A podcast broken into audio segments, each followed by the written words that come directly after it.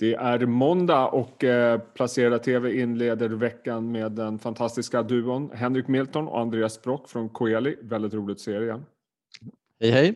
Ska jag vara här. Eh, ska vi börja lite grann och prata börs allmänt? Det har ju varit lite jojo får man väl ändå säga senaste tiden och min uppfattning är att eh, det är lite svårt att se vad riktningen ska bli framöver. Hur, hur resonerar ni kring börsutvecklingen och eh, ganska tvära kast vi har sett i vissa bolag och sektorer.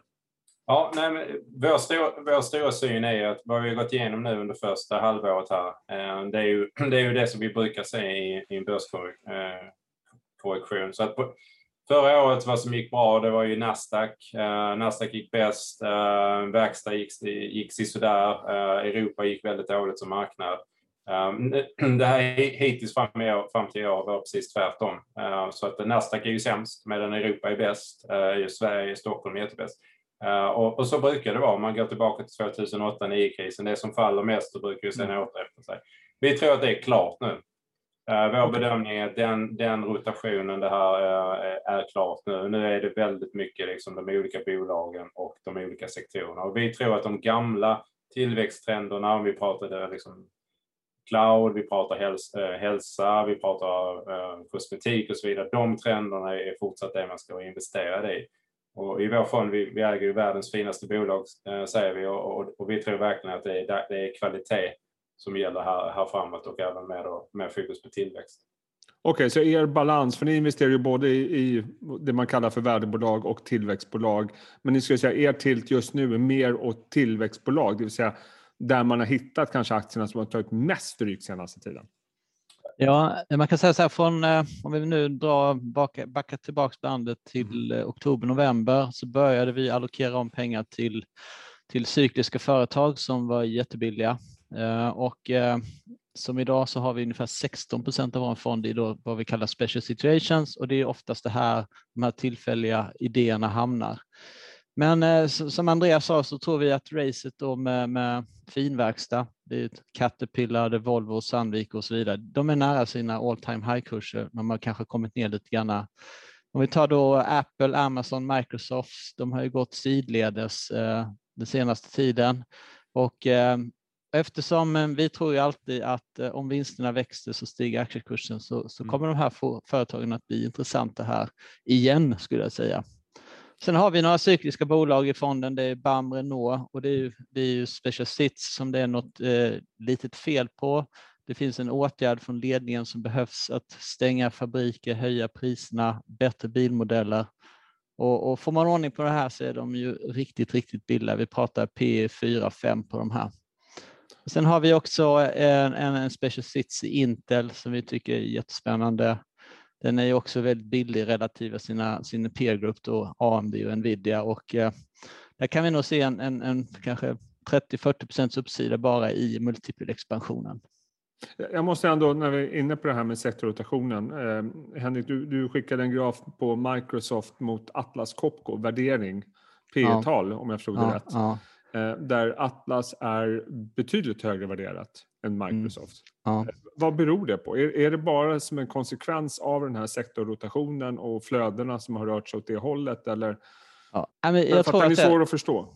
Jag tror att det är så. att jag menar, man äger hellre Microsoft, för Microsoft väg, växer ju mer än vad, Atlas Copco gör. Och jag tror att det är folk som har tryckt tryckt på köpknappen utan att kolla vad de köper på. För att Atlas Copco är ju inte speciellt billigt idag.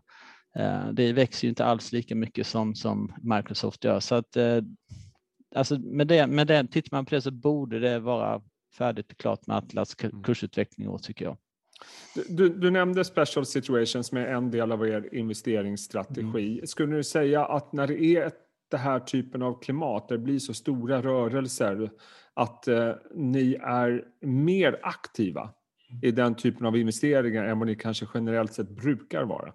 Ja, men det stämmer. Eh, och eh, när det gäller special situation så är det ju aktier, medan fondens aktier generellt ska öka med 15 procent per år, det är liksom vår målsättning. Och därigenom kunna, eh, ämnar vi då kunna slå index, så ska de här special situations öka med 20 till 100 procent på en kortare period, ett, två, tre år. Mm. Så, och, och, och de casen dyker ju ofta upp då när vi har då vissa sektorer som har haft väldigt tufft. Just nu så har vi gjort så att vi har vinklat våra special situations för att vi tror att makromiljön rent allmänt över de närmsta två till tre åren, det är väl sisådär liksom. Uh, det, mycket har gått starkt, uh, det finns massor med utmaningar, det finns stimulanser. Så att i de casen som vi har just nu så har vi väldigt mycket självhjälp, det vill säga att företagen själva har någonting väldigt spännande som händer hos sig och i den lilla, lilla industrin så, har vi, så händer mycket spännande. Så två sådana case är då John Deere som vi har pratat om tidigare, Jesper. De rapporterade här i, i fredags, det var en helt fantastisk rapport. Um, de, vinsten växte över 100 procent. Uh, de guidar upp, uh, jag tror det är fjärde kvartalet i rad, de guidar upp för hela året. Och det intressanta med den då, det är att de sa då att jordbruksflottan, tunga jordbruksflottan då, jordbruksmaskinsflottan i USA är på 20 års äldsta nivåer. Och att vi, har nu, vi är nu inne i år ett av en återhämtning. En sån här återhämtning kan ju pågå fyra, fem, sex år. Så där har vi jordbruksmaskiner, så har vi en sektor liksom som le lever lite grann utanför den generella ekonomin och har de visar många år liksom av återhämtning framåt. Ett annat case är Carrier Global, ehm, alltså tidigare huvudägaren till BRF. Eh, det är ett företag som börsintroducerades mitt under, i coronakrisen. Då ställer man sig frågan varför väljer man att gå vidare med en börsnotering mitt under krisen? Jo, en anledning kan vara att vdn vill köpa väldigt mycket aktier väldigt billigt. Och tittar man på hur han har köpt aktier så ser man att han har köpt väldigt mycket aktier väldigt billigt. Ehm, och eh, eh, företaget, vi tror det är en vi är, uppe redan 20 procent på ett par månader och vi tror det är en 40 procent till över de närmsta 12 månaderna. Allt eftersom det företaget nu då började skrivas rapporter om det, alla jämför, jämför dem med de andra konkurrenterna och de är väldigt mycket högre värderade. Så här har vi ett case liksom som egentligen inte har så mycket med den generella makron att göra, utan där är, det är just det specifika bolaget uh, som gör väldigt mycket spännande saker som vi, som vi ser stor uppsida i. Så det, det, är två väldigt spännande special som, som oavsett hur, hur börsklimatet går rent allmänt i ekonomin, kom, vi två kommer leverera bra avkastning. Och apropå börsklimatet, det finns ju flera faktorer som, som har spelat in i rörelserna den senaste tiden. Det ena är, jag tror ni nämnde det också, det var råvarupriserna som har de flesta stigit väldigt kraftigt. Eh, räknar ni med då att det också då ska avta den ökningen och eh, hur, hur påverkar det er syn på investeringar? Jättebra fråga. Så, eh, om man går igenom verkstadsrapporterna, bara sätt, sätt en hel dag och bara lyssna på svenska verkstadsrapporter och ta de internationella och så hör man ju liksom att väldigt många sektorer har gått väldigt starkt under Q4 och Q1 och nu planar det ut. Sandviks VD sa ju det, SKFs VD har sagt liknande saker och så vidare. Um, och om det då planar ut här så betyder det att PMI-siffrorna kommer börja gå neråt och förmodligen kommer råvarupriserna också gå neråt. Ja. Det som är det roliga med det här det är att väldigt många företag, inklusive till exempel eh, fordonstillverkarna som Renault och många andra företag, har höjt sina priser för att kompensera för råvarumaterial. John Deere har gjort liknande. Vilket innebär att i andra delen av halvåret så har priserna ökat medan då råvarupriserna förmodligen kommer att komma neråt. Så du kommer få enormt härliga marginaler under halva året på, på verkstad eh, rent allmänt på de företagen som har lyckats eh, höja sina priser. Så det, det tycker vi känns jättespännande. Och, och, den andra faktorn som du pratade så otroligt mycket inför Q1, min känsla är att det kanske var lite grann en, en storm i ett vattenglas, för det blev inte så mycket effekter. Det är ju halvledarbristerna som vi har pratat om så mycket. Eh, vad, vad, känner ni där? Är, är det fortfarande ett stort problem? Är det så att marknaden underskattar att det kanske blir en större effekt Q2, Q3? Hur, hur tänker ni? Man kan väl säga så här att eh, det kommer att ta tid innan det här problemet är löst, men det kommer att lösa sig. Eh, alla halvledartillverkare går nu på högtryck. Eh, TSMC, Samsung, Intel har investerat, eller aviserat investeringsplaner. Samsung eh, sa ju här på morgonen att de ska investera 17 miljarder dollar i USA. Mm. Vi har hört tidigare från TSMC att det är 12 som gäller och Intel har ju kommunicerat 20 miljarder i USA och trots detta då så skjuter Biden till ytterligare 50 miljarder dollar då för, för investeringar på amerikansk mark. Och eh, jag tror att eh, de investerar så mycket de kan. De gör, alltså, försöker få igång mer produktionskapacitet så snabbt som de kan för att det finns en väldigt stor efterfrågan.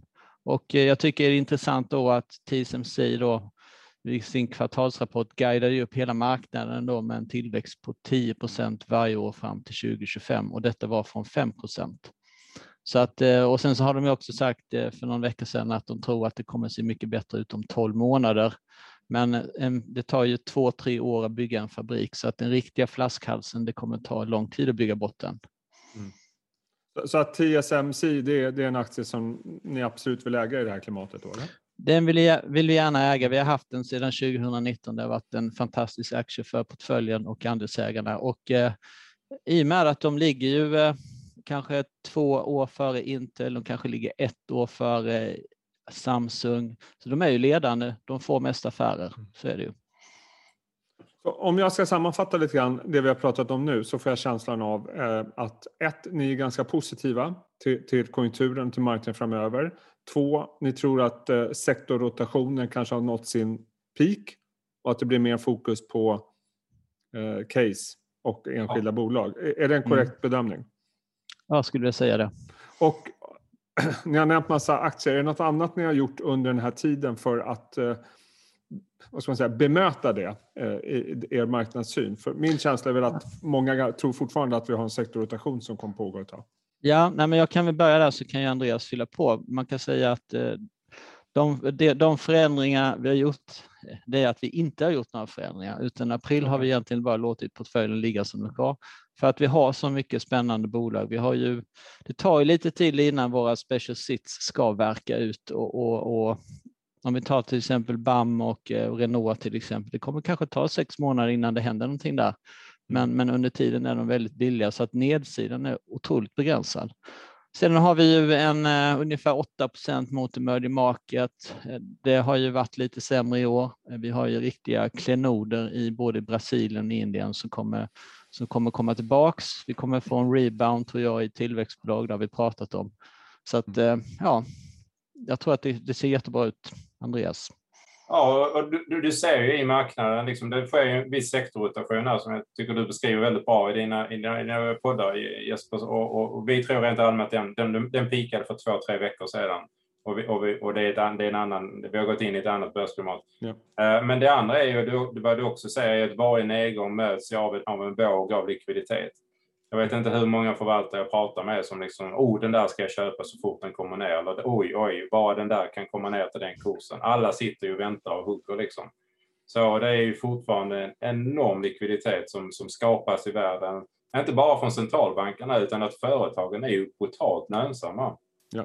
Titta på Volvo, liksom, eh, titta på den vinsten de gjorde förra året. Det är enormt mycket pengar som skapas. Så att varje börsnedgång, eh, varje översättning möts av det här eh, huset av, av likviditet. Så att vi, vi är positiva eh, här framåt och eh, både jag och Henrik har nyligen ökat, ökat ännu mer våra innehav i, i fonden.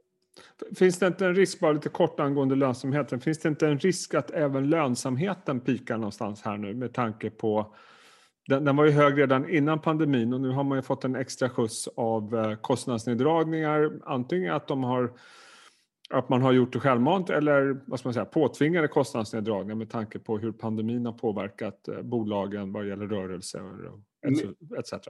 Mycket bra, helt rätt. För om, du då, om man lyssnar på John Deere då, i konferensavtalet i fredags, en av de saker de tar upp är eh, ett shortage of labor. De har svårt mm. att hitta arbetskraft. Du har en enorm arbetslöshet efter corona och de har fortfarande svårt att hitta eh, arbetskraft. Och, och cykeln har, jordbrukstraktormaskincykeln har precis vänt.